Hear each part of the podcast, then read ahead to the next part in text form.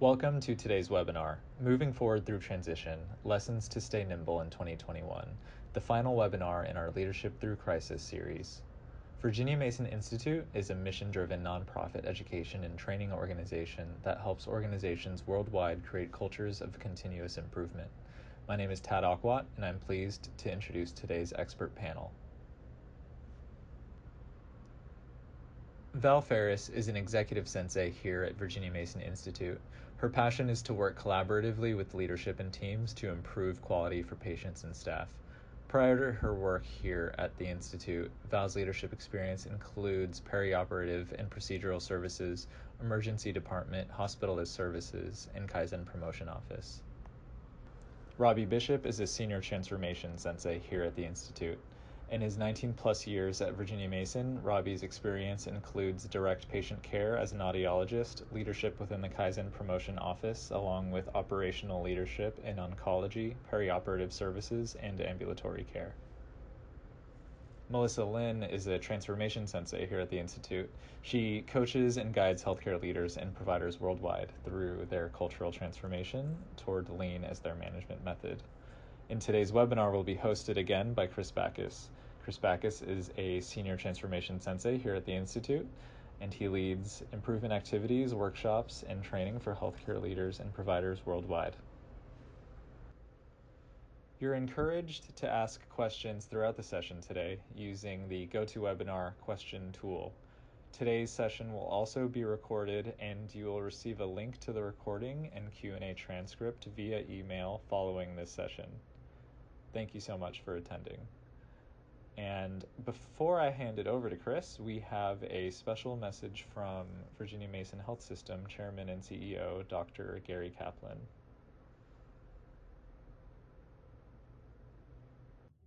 Welcome back to our Virginia Mason Institute webinar series on leadership through the COVID-19 crisis.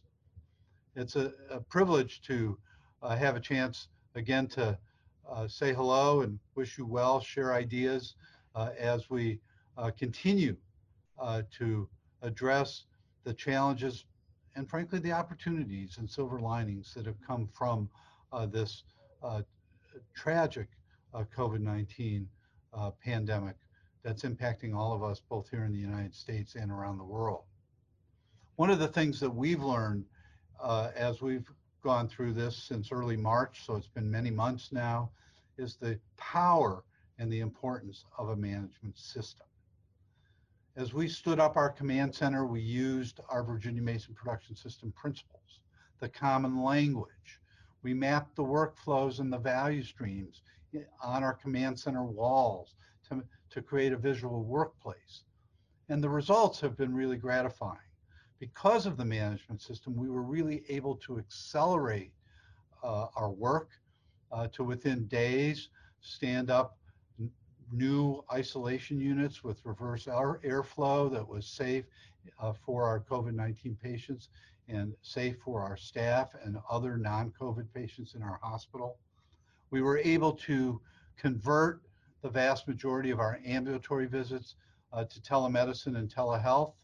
Uh, I believe that the deep understanding of our workflows uh, allowed us to really jump the curve, to move from dabbling uh, in telehealth to really systematically putting place it in place in every single service line. This couldn't have happened as rapidly as it did without our management system. And finally, I think with or without COVID-19, the imperative of continuous learning to being a learning organization and to being curious, continuously learning leaders. That's what's going to make our organization successful. Uh, the world around us is changing at an unprecedented pace. But what the management system does and what the leadership of the man management system allows is the ability to be nimble, to be flexible, and to quickly adapt to the very complex challenges that are here today facing all of us in healthcare and promise to be here tomorrow and in the years ahead. We think this management system is all about sustaining the excellence of today, but building for the excellence of the future. So thank you again for joining us in this webinar series. I'll look forward to many more opportunities to share ideas uh, in the days, weeks, and months ahead. Thank you, Gary, for that message. Now I'd like to hand it over to Chris. Well, hello, everyone. It is so good to have you back. This is the third in our series, and today's um, a fun day for me because I get to interact with my colleagues um, and just share lessons from our initial experiences at Virginia Mason on the Gemba, as well as um, what we've experienced in delivering differently and what we've experienced um, in helping our clients continue to respond and continue to move through the crisis to um, really what's amounted to a reset, uh, not a, a, a, stopgap measure, but we've now changed the way we do our work and we will probably move forward from this. So it'll be interesting to hear. Um, Robbie and Val actually had an opportunity to be part of the operational experience of Virginia Mason at the beginning and I'm wondering, Robbie, if you wanted to just kind of start from a, um, an insight perspective, um, what what was it? Because you were still operationally um, accountable for some specialty areas. You want to talk about what it was like for you at the initial onset, and then um, how that evolved? Sure, sure, sure. So uh, I had the privilege of being the director of general thoracic and vascular surgery. So it's a large clinic ambulatory setting we have services in multiple buildings downtown and then um, had providers who went to regional medical centers. You know, as you, that's a great question, Chris, because it reminds me of what we all were experiencing in the beginning of COVID, right? There was a lot of confusion. The things we take for granted now, just the importance of social distancing, the importance of masking, the importance of washing our hands, not all that was apparent in the beginning. So if you put yourself in the shoes of a patient, they're trying to balance their safety with their medical condition, right? So for us, we were working to conserve PPE and to conserve hospital beds for potential spikes in with COVID patients. So a number of surgeries had to be paused. And so patients were having to balance that, right? And then as an organization, we were balancing changes in demand so we were seeing some areas with significant spikes, like the emergency department. You know, I, I like to say cancer doesn't stop for anyone. So our oncology services kept going. We saw th those services still needing a, a, a large team to support them. And some of our medical specialties, where some of our surgical and procedural specialties saw a decrease. So we saw the changes in demand. And then just as an individual frontline team member, the things that people had to deal with, right? So they were worried about their safety, but they were also balancing that with their mission to serve others, right? And to come to work and to serve others. Things were changing on where they worked, how they worked, when they worked. All of those things were changing to meet the demand. And then just life, right? So the life of now our kids are having to do remote learning, or our spouse might have been, you know, furloughed or laid off potentially. So you're balancing that how I get to work is changing because our bus system was changing in Seattle. So people were coming into it with a lot of evolution and a lot of newness to it, and just the the anxiety of the safety. Um, a quote that I've used over many many years to help myself and to help my teams is, I think it's everybody is fighting a battle that you know nothing about. So be kind always. I think this is a great this was great for me and my team as we were working through this is I don't know what's happening in someone's personal life or the challenge that they're facing. So let's use our respect for people principles as we move forward, right? So right. that's that's really a good perspective to start with is all the things that were happening and continue to happen for people is we have to be kind, we have to work with each other to get through it. Mm-hmm. And you know that's uh, such a good point about the respect for people elements. And we know that one of our ten elements of respect is to share information. And one of the things we heard earlier in one of our first webinars with Dr. Kaplan was the importance of information that was changing daily. Yeah. And um, those structures. And Val, I know that you were part of the um, hospital daily safety huddles that we had, and how that standard work of having that in place really allowed for um, kind of a, a nice connection to the crisis response. Can you speak a little bit about the importance of having that structure in place and how that really helped us just move right into responding to this crisis? Well, thank you, Chris. Um, so I served in a role with the executives of the hospital command center that supported the incident command center. Um, we're a 240 bed hospital. And like you said, Chris, I think the thing I was struck with and I was grateful for was the structures that had been in place as standard work prior to the event, which kind of lead to the ideas of daily management and cross-functional management as you said, the very strongest piece is this daily safety huddle. And I'm sure many of you in the audience have that, or some maybe have different parts of it. We have a, a, a safety huddle that has cross-functional management from clinical, operational, support services. And so what was really great was that as the incident command center was getting up, the information could go right to the safety huddle that day and then create communication and standard work that that led into daily management at the unit level. So immediately had that. And from that, different um, huddles occurred. And for the hospital command center, we did the same thing, did daily huddles in the beginning of the day, end of the day, that then synchronized with the incident command center so that standard work and communication could come out. I reflect on that time and I think every day there was a different piece of standard work that came out that was revised every day because there was so much we didn't know. We utilized daily huddle cards and those pieces, but that safety huddle, which was a really transparent way to share information earlier in our experience, just served as a great piece for there. And I know that many of you found that when you were working with your management system, having that huddle structure was critical. It's such a good reminder of that um, very famous quote that we use often from Tage, you know, without standards, there can be no improvement. And Melissa, you know, you and I have both had that opportunity when the crisis hit. Not only did our work change, but the we were the first people called by our clients. Um, I think that really speaks well to the kind of trusted advisor, trusted relationship we have that, you know, at times of great uncertainty, they reached out to us not only for the Virginia Mason experience that Robbie and Val can represent for us, but also just, you know, um, is there something that you can do to help us, you know, from your expertise? And and I, I don't know about you, but I think one of the first things I had to remind people is you have systems in place. You're just not using them for the crisis, but you can use them for the crisis. Did you have any conversations early on with any of your clients on that?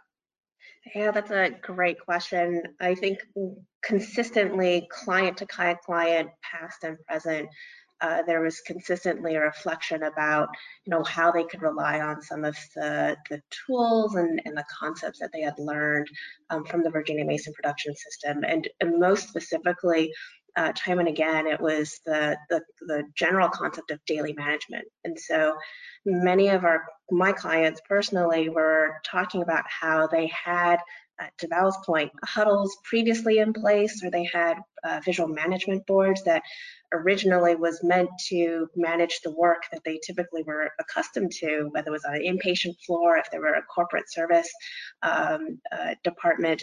And then when COVID hit, they kind of looked around and said, how can we reconfigure this board? There's a, a portion of our work that is no longer um, emergent. It, it's not at the, the front of, of mind for us, but we still have other things we need to do to respond to the pandemic now. Uh, so how can we rejigger some of that, um, those boards, or how can we modify our huddles that we had in place? Um, so it was really, really uh, great to hear uh, folks kind of thinking about, okay, well, what, where can we where can we rely on some of the the previous uh, things that we put into place because of the world-class management system. Um, but there was also some opportunities where I think people have also reflected on, wow, we thought we knew our business and that was supposed to be the point of daily management. And golly, we have no idea how much PPE we actually have. We have no idea where it is. We have no idea who has a surplus in one uh, corner of the hospital versus there others that is complete dearth of, of PPE whatsoever. Um, so, so there's just been some reflections as well of panic purchases because they didn't know. Uh, and I think there uh, there's some really interesting opportunities um, with my clients today talking about, hey, we're about to hit the second wave or we're in the midst of the second wave, but we're better prepared now because we have better management uh, boards in place to help us really be able to to make um, more informed decisions. So just really interesting to, to hear those reflections recently.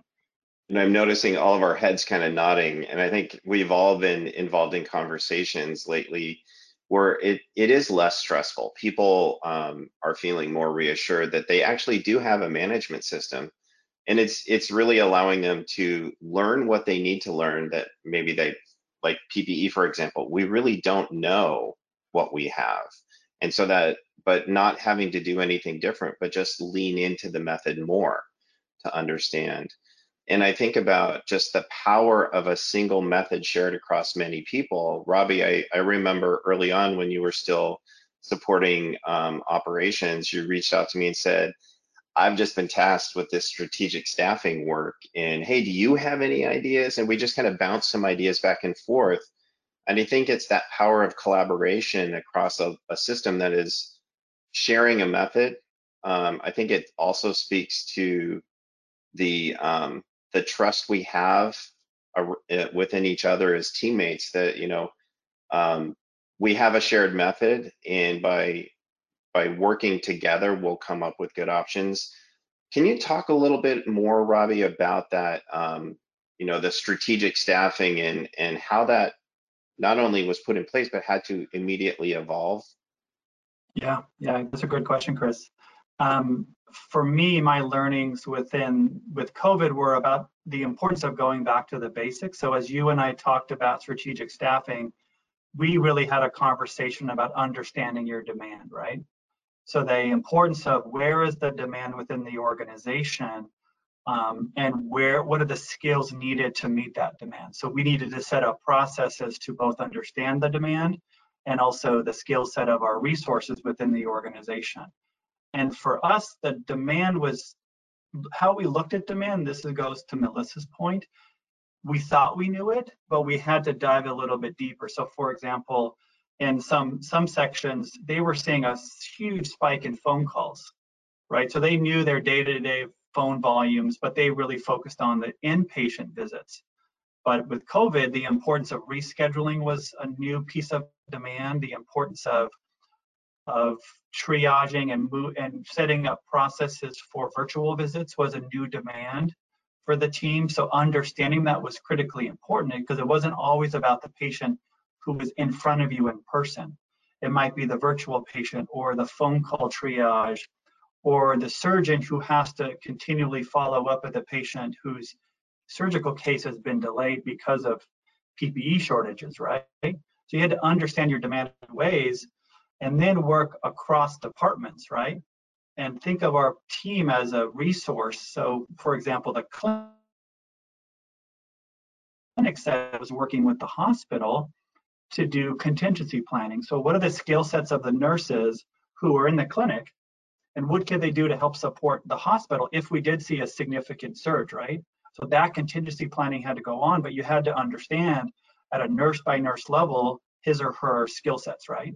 And then and then the hospital needed to know where they're where they could use those resources and what the type of um, need will be. So those connection points were really important is understanding it on a on a department level, an organizational level, and then with uh, across departments was really important.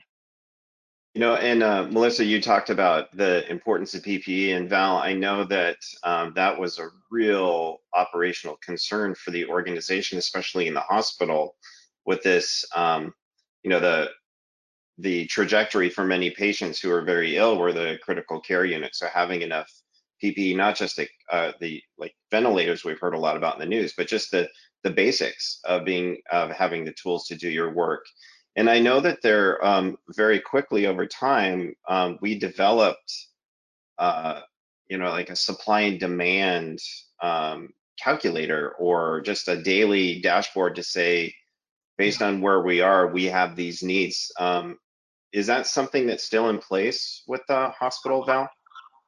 Yes, um, so um, demand and capacity is based on the flow of patients that are coming into the hospital. And as many of you all know, we don't know exactly how many are come. So what we developed was a demand and capacity based on conventional contingency, contingency and crisis, and looking at the volumes of what that would mean, which would then relate to the number of COVID patients that are positive, the number of ones that are infectious, and the places that you need the PPE and the resources to support the patients. And I think about where that was developed. That was developed in the hospital command center. And taking a step back, the leadership in that command center was executive administrative leadership with very strong VMPS skills to develop visual controls, to actually collaborate with analytics to develop models and those pieces. And then the Kaizen promotion office providing that information. It was really, really kind of chunky at first. We just had pieces of paper on the wall. But now today, every day, we get a projection of how many cases we have today based on what's happening in the region, if it's going to be low, medium, or high. So like for today, we have 11 patients in the hospital, 171 cases in King County, and we can project where those patients are going to fall in conventional contingency crisis, which then relates, Chris, to what you're saying as far as what are the resources, be it the people, the space, or the PPE.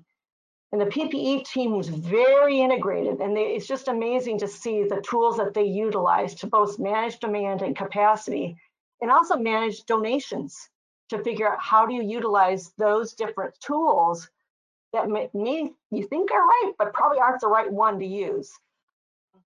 Once again, it's that big part of the management system that you were talking about, Melissa, about demand and capacity and being a step ahead of the game um, with leadership that understands how to apply those methods.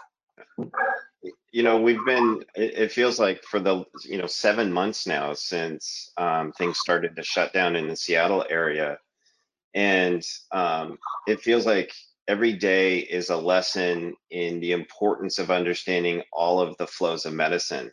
You know, the patient, the family, providers of all levels, supplies, medication, information, equipment and you know we we have this graphic that we teach from that has the flows of medicine as a um, DNA double helix, and I think we've all kind of felt that importance of it. It's not one thing ever; it's many. Uh, but it's the one method that we have to lean in. We do have a, a question from um, one of our friends in the UK about, um, and I think this goes back to what we were talking about with respect for people.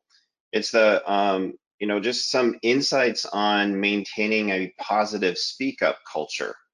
Um, and so, you know, for us, one of our 10 elements of respect for people is speaking up and uh, listening to understand, walking in the shoes of others. So I'm wondering if you just each want to, we'll start with Melissa, since you do quite a bit of work in the UK.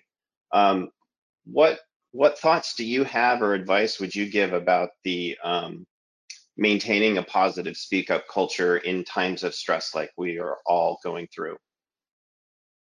Yeah, I, I know um, there's been a lot of work in the NHS as it relates to the uh, Speak Up Guardians and, and really trying to inculcate that environment where it should be safe to to be able to say, hey, on a minute, I think we might be embarking on something that might be dangerous for the patients, might be dangerous for um, our team.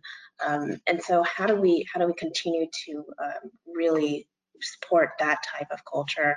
And I think one of the things that we have to to acknowledge is um, how do we how do we embrace the fact that those are really those early signals of something that might be going wrong in, in an organization? And it's the one two little data points um, around uh, the trust or, or your healthcare system that we need to be capturing. Um, and so if we can kind of change our mental model of um, oh it's you know, going from, you know, it's that person who just is always complaining, is always talking about what's not working to hang on a minute, this person might be um, the early detector of a huge root cause problem that is going to really just shut down the entire organization. So what an incredible opportunity to, to have a good catch and be able to, to avoid something um, tremendously dramatic to, to the organization. So I think um, considering ways of, of maybe uh, encouraging uh, speaking up, uh, you know, whether or not that is through, um, you know, through uh, celebrating people who who mentioned something, um, you know, offering tickets of, of applause or, or what have you, or if it, it really kind of in our in our scenarios, if you have a culture already of continuous improvement, that participatory participatory nature of hang on a minute, I get to speak up and I get an opportunity to actually solve the problem too. How incredible will that feel um, to to have ownership of taking care of our, our patients? So I think there's just a couple of different ways to, to really support um, that speak up culture. Yeah, and I think the Val when people feel empowered um, to speak up and share, um, really, value talked about how something that's very systematic now, this tool of understanding demand capacity, it started with ideas. And then it became pieces of paper and quick sketches. And then you you you know you did it. It's the, the ultimate pdsa right but it's that importance of starting with the idea. And we talk about improvement eh, that the, the greatest currency we have is not the money available to us, but the ideas. Ideas are our currency before anything else. And that culture of speaking up really invites ideas to come forward. Um, you know, uh, Robbie and Val, I'm wondering, you know, you're newer to um, the outward sharing of resources with our clients. So you you've kind of in your transition year um, last couple years, kind of doing both. I'm wondering um, what has been your experience in working with clients? Do you feel that you're encouraging them to listen to their teams more? What's the speak up culture um, aspect uh, for both of you? Robbie, why don't you go first? Sure, sure. Um, you know, when you when you talked about our flows of medicine and the double helix that connects the flows, I think about something similar with our respect for people behaviors. A speak up culture really starts with a leader who's sharing information, right? They're sharing what they know and they're also sharing what they don't know. That's a critically important piece of being vulnerable as a leader is sharing what you don't know, especially in terms of crisis. So I think the importance of sharing information and also the importance of listening to understand, right? So as someone shares a concern, there's the concern that they're saying, but you have to really listen to understand it because there may be a couple more layers underneath that, right?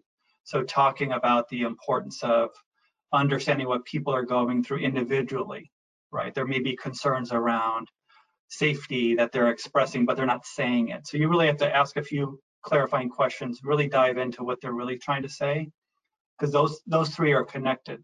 The importance of sharing information, listening to understand, creates that culture that allows people to raise a concern because they know it's going to be listened to. But um, it, speaking up and people feeling comfortable with that doesn't just happen. It happens because you focus on the other nine foundational behaviors of respect for people.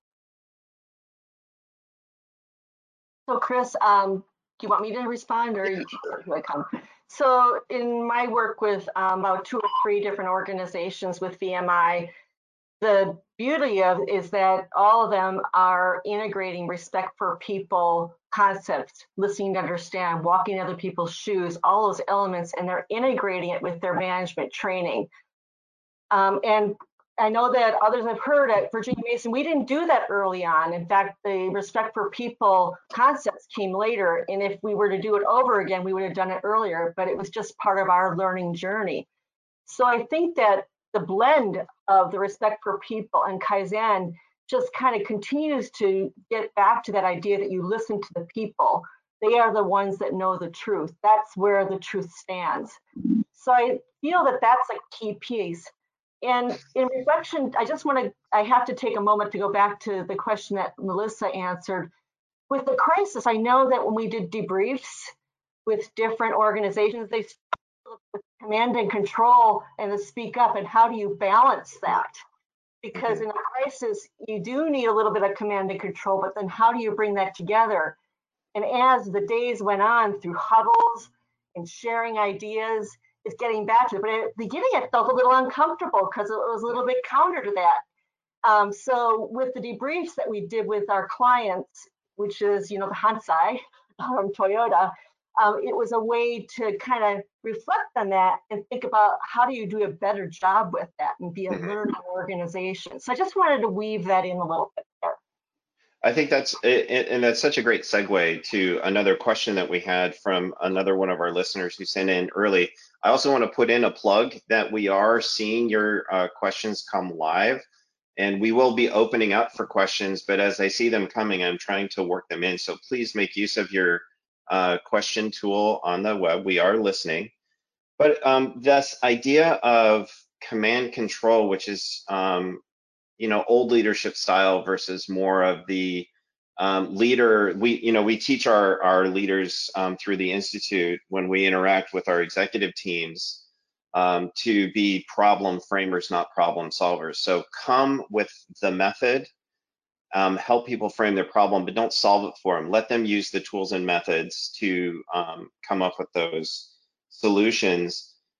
Have you found that um, in working with some of our clients that um, there's that, you know, the test of whether they're really learning is will they lean into the method or will they go back to their old habits? And I'm just wondering um, if any of you have had an experience where um, you've seen them really lean in uh, uh, to the method, even if it's brand new for them. Has anyone had any experience there?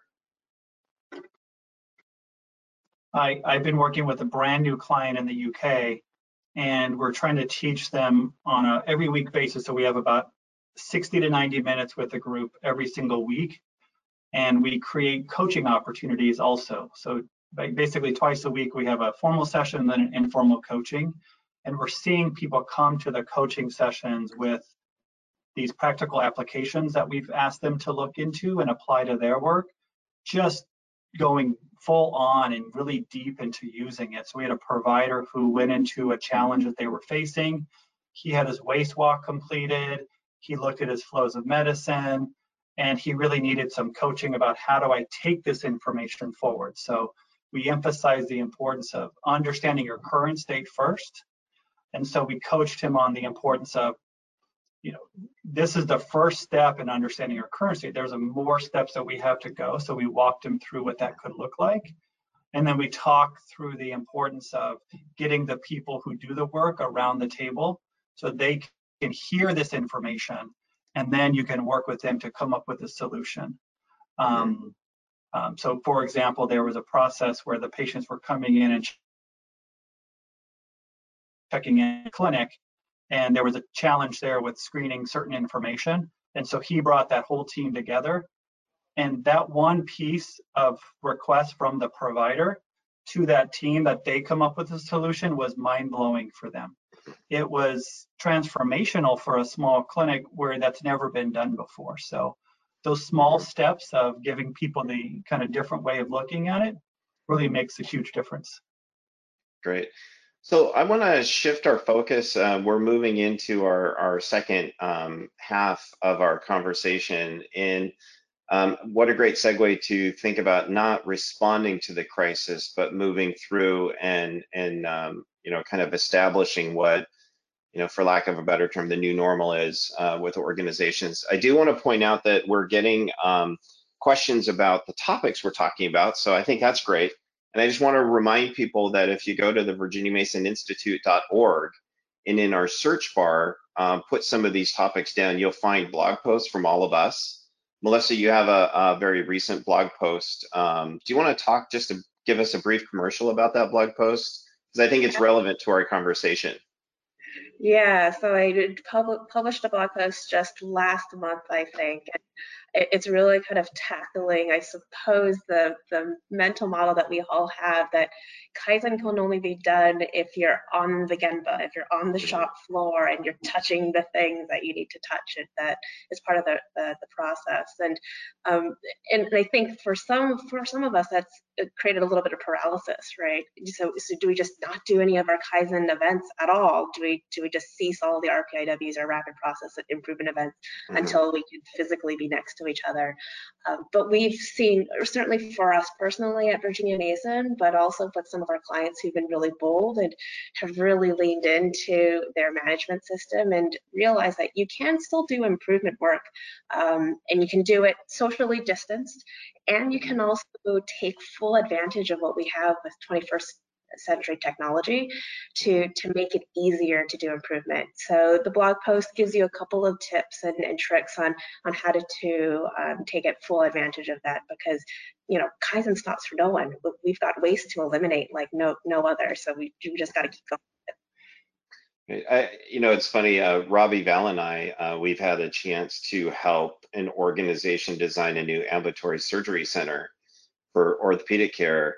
And normally we'd say we can only do this by being on site with you and um, working with your team. And we had two provocations. Um, they hadn't hired their team yet because this is new work for them, and COVID 19 wouldn't let us be on site with them and yet we managed to uh, do a lean facility design um, work uh, virtually across five states and um, you know that was a pretty amazing experience to get out of our own comfort zone and really just trust our own processes. Um, uh, so uh, just a, again a reminder search on the topics and you'll find lots of um, the things that we're talking about. Um, we have uh, a great question um, from one of our um, one of our listeners, and it's you know what have you learned in this the last six months? Um, both you know because I think we've all supported work at Virginia Mason. I, I know I've led a couple improvement events, helped design a new clinic. Um, you know even even in you know the this time we still found a way to come together we've been helping uh, break some of the barriers about really moving into virtual care delivery not just as a stopgap measure but the way we'll do our business going forward so um, you know what are some of your lessons learned uh, over the last six months um, with covid-19 how about we start with uh, robbie then val then melissa um, that's a good question, Chris. I would say my biggest learning is the importance of going back to the basics and applying them in, in new ways, right? Our demand is changing, so we have to apply them in new ways. I'm thinking through the request that our executive director, Sarah Patterson, gave, was because we were seeing more demand for our virtual delivery of our, of our APing. She wanted to bring a team together to get ideas about how we could continue to add high quality to the to the participants, but continue to meet the demand.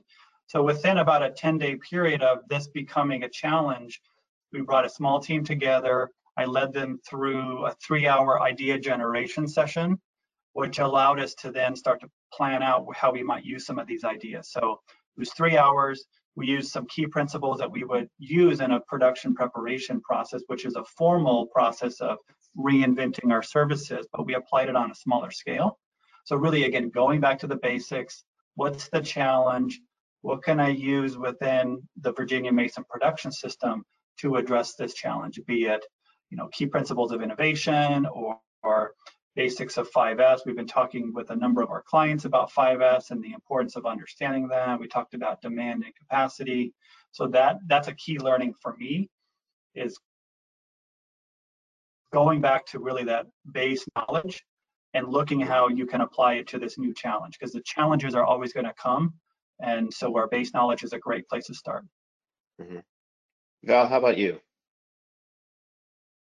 so I think that a lot of what you shared, Robbie, I would agree with you because the system is just a gift. And so for me, what I've learned is that the management system is a gift for you to continue to move forward And I remember way back when, when Chris Robbie and I were way back when at the beginning at, with Virginia Masons, that whole idea of fail forward quickly and just be nimble. Um, I have to admit there have been times when I've been really uncomfortable. Like when we did this, that 3P, I thought, you gotta be kidding me, doing a virtual 3P. And then it's like, wow, it's great. So it gets your greatest creativity out with the management system and then I've really um, appreciated the importance of some of those respect for people listening to understand. And with the people I work with across the country to really listen to them. And even though it's virtual or not present, to really understand where they're at and how to move forward using the management system. Um, I just listened hear Gary's voice at the beginning where he talks about the silver lining and the fact that the system helps you move through and it's something I take for granted. It's been a part of my leadership for the past 20 years, but it's such a gift. Mm-hmm. Melissa? Yeah, so there's one thing that just keeps on coming back to me over and over again, and um, it, it's that it's no better time than right now to reevaluate and redefine value in a post-COVID world. Mm-hmm. So I think we've had these mental valleys and preconceived notions, and I think industry wise or whatever health system that you're operating in, we've had these very specific ideas of how you can deliver care or you know where that we're going to get paid in order to, to do this care, et cetera.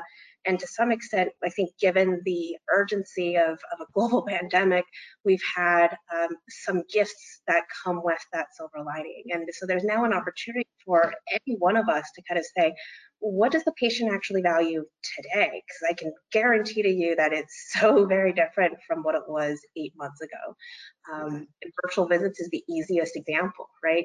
We had a preconceived notion that you had to go to the doctor's office, you had to go to the hospital to see your physician or your provider, get that consult, and, and then maybe move forward through the rest of the process. And and now to, to think that a lot of that type one waste, the assumption that you had to drive, you had to go find a parking space and all those things completely out the window now. So what else can we do to, to apply those similar ideas? We don't have to make decisions by committee anymore because turns out if you use the process, if you actually used your management system, you probably actually find the best solutions out of it. And so how do we embrace that accelerated um, decision making, um, but also sure to, to Robbie's point, let's make sure that we're using the basics. Let's make sure that we're using our tools and understanding the current state so that we can create a way better future state for ourselves. So.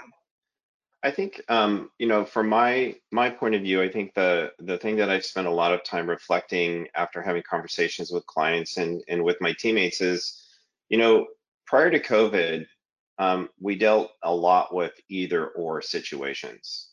And we spent a lot of time justifying the either or the or or defending, you know, and um, and now it it feels like in this sense of urgency, it's both and.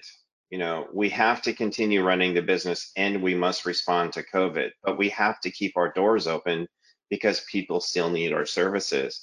And I think the um, the challenge of the crisis has allowed us to see that you know when we focus on to your point value melissa you talked about value um, value talked about meaningfulness you know what do patients value um, what matters to our people? Is there a way of igniting um, curiosity and um, excitement in doing something in a new and different better way? I think that we start to see that um, we've always had what we needed. We didn't have to create anything from scratch. Um, our method was always there. It's just we um, we learned so much by leaning into it um, through this this period. And I think going forward, I think one that I've been spending a lot of time with my clients lately, um, kind of reassessing strategic priorities because um, it's not going back. It's going forward with um, more than more challenges than you had before. You know, people are trying to get back on their feet financially, um, opening the doors. So flow, um, clinic flow is so important now, which to me means you know it's it's about you know, what type of access are patients asking for, but also what's the waste that's keeping them from um, that access that they desire. And sometimes it's the uh, the mental valleys we all have. And we're going to go back to doing clinic visits and scheduling things versus we're going to interact with our patients. We're going to deliver. We're learning that we're delivering services virtually that we used to do um, you know, in in person. We've completely restructured our advanced training to real-time virtual engagement, um, um, and people are responding well to it.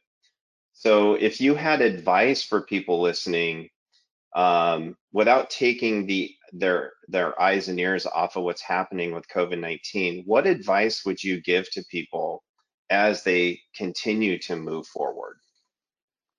And um, Melissa, how about you start and then Val, then Robbie? Put me on the spot, Chris. I was trying to look to see who was lit up the most. You know, it's where we're learning with this virtual environment. It's it's how what you see really affects um, your next step. So go i'm gonna it. go. I'm gonna go high level. So, and it was just because you reminded me of it as you were talking, Chris. Um, I'm hoping that what we can learn from this pandemic and what we can take forward and, and not let go of that feeling is that uh, this global pandemic has taught us that changes are happening every day. We get new information every single day. Masks, no masks, aerosolized, not aerosolized, who knows what it is, but there's always this constant change in the environment.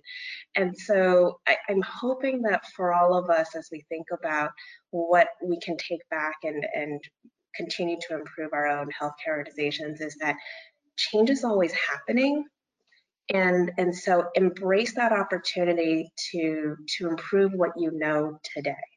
Mm-hmm. because if you don't and i think the pandemic made it super real for for many of us is that if we wait until the, the dust settles people die right?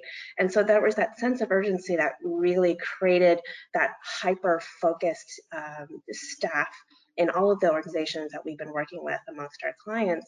And so how can we use that that idea of things are always going to be changing so don't wait to make it perfect. Don't don't launch a year long process to design and plan something out because who knows what will happen from there. So i, I think many of us constantly use the, the the quote of don't let perfect be the enemy of, of the good and i think hopefully we'll have um, embraced that truly um, from the pandemic because gosh if we had all waited I can't even imagine what the toll would have been globally for all of us. So how do let's let's continue with that that idea. Yeah, I'm smiling about that, um, Melissa, because uh, um, in the first, uh, you know, so 60 days after we uh, realized that we couldn't deliver our services the way we had planned for advanced training, we offered a new program. We used our own method. We rapid cycle developed. We knew it wasn't going to be perfect, but we did it um, and we delivered. And one of the first uh, attendees in that first cohort was keeping a phrase book of all my isms. And it was funny, she not only categorized them, but she actually quantified how often I said certain things. And the one thing that I said over and over and over again was better is better. You know, and it's it's kind of like that, you know, it's the partner to the quote you were sharing about perfection is the enemy it's better is better, folks. Um, and I think that's what we have learned is just, you know, we have to do something. Let's do something. It will be better and we will learn. So, Robbie, how about you? Um, you know, I was writing down uh, the importance of a, the PDSA cycle, and this kind of goes to what Melissa was talking about, um, is truly understanding your objectives I have a, again a client in the UK, and they were they were working through this process of a referral coming from a of a primary care team to a specialty team, and they were looking at the referral process and. The, the general practitioners weren't sending the right information in a timely manner. And we just talked a lot about what's the objective you're trying to achieve versus this one specific process that you're attacking because you think that that's the process. If we just fix that, we're going to be fine. And so we took a step back, and the objective was timely quality care, right? So the objective was they wanted timely care, and this referral was an important piece to them. And so we just talked about own the objective, don't own your perception of the solution. The solution in their mind was we just got to fix this referral process. Right. But they need to own the objective, which is timely quality care, right? Timely meaning we can contact the patient, quality meaning we have the right information in order to schedule them in the right way. So that was important to them. So taking that step back, and then just the, importance of a plan, do, study, act cycle is to Melissa's point is try something, right? You're not going to have every piece of information you would like, but get a plan, try it out, study the results, have a change in your thinking and either implement that new process or run a new plan, do, study, act cycle. So those are the two things that come to mind when you ask that question. Uh, Val, before you share, I just want to remind people that we have about um, five minutes left for questions. So please keep them coming. We slowed down a little bit in our um, in our uh, question tool. So please uh, use the questions. And um, Val, some thoughts from you? So um, as I think about both what Melissa and Robbie said, I would I would concur with that. And then I I think that what my advice would be is as much as you can as you progress to embed things in standard work. So some organizations are kind of keeping their incident command as a place where everything happens. And this COVID situation's here for another for a long time. So how do you embed things in operations and standard work rather than keeping it a response system in incident commands? Because some are still running the commanders have transitioned some of that to operations. Just that little piece. And then just one of the things that I feel I didn't say earlier is the role of leadership and the power of reflection and debrief many times to see about what you can do, what are the gaps, and how can you accelerate forward. Um, a lot of people are choosing to say, I can't do Kaizen because of COVID. Well, the reality is there's so much waste and there are areas where perhaps you can improve where it might be the hot spot of where your organization is. So maybe reprioritizing areas to continue to remove waste because there's so much and organizations have to continue to perform at the highest level of excellence. So that role of leadership, reflection, moving forward, and then just getting things into standard work from the PDSAs that Robbie's talking about as well. You know, I think about a, a, recent blog post that I wrote about one of my clients who, at the time of um, crisis, said um, the the leader of the Kaizen promotion office said, "This is our opportunity to really help our clinics," and they deployed the team out into the clinics. They did no new improvement, but what they did was they just helped the team understand all of the standard work that had been developed over the last year, because mm-hmm. it's um, uh, it was all designed to improve the flow in the clinic and mm-hmm. to to really think about what is the ideal patient experience and that team not only um, you know maintained um, clinic operations they actually grew their volume um, and not just for uh, covid appointments but um, others and we we have another client who did a, a 50 person Kaizen event um, once the shutdown in Massachusetts was lifted uh, to, to strategize um, how to get the clinics back open and operating. They went back to their standard work. So they started from their standard and they built upon that. But I think the thing that I'm left with is um, what comes out is the importance of connection. I was just uh, um, on a coaching um, session today with a group that's envisioning what mental health services integrated into a, a trust hospital in the UK will look like. And um, they've just finished their work for the week. They did it all virtually. And the one thing that came out was the importance of the two teams who've always been separate coming together. And the thing that united them was um, what's in it for the patient um, and then how do we really leverage the talents of the team? So that connection piece is really important. I think personally, I just appreciate the fact that you are all really smart people. And it's so great to not be alone with the problems. Like you plus the method coming together, we've done some pretty amazing things in this short term.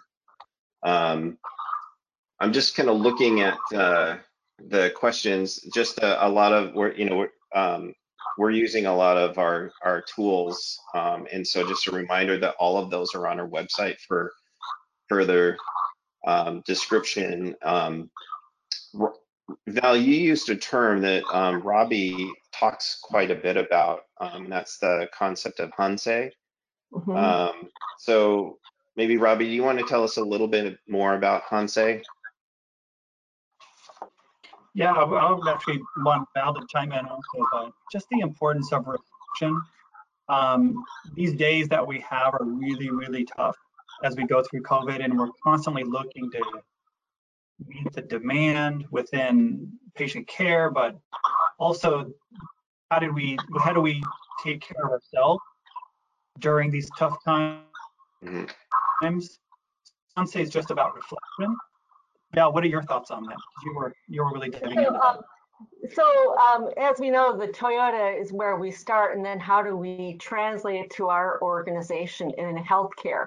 And debrief is a common thing you do in many healthcare settings and carry off in others. But I think the thing about the key thing about Hansei is a commitment to being a continuous learning organization. And when executive leadership leads debriefs, it gets you a point of vulnerability about things that maybe didn't go so well so that you can do a action plan and countermeasures to improve.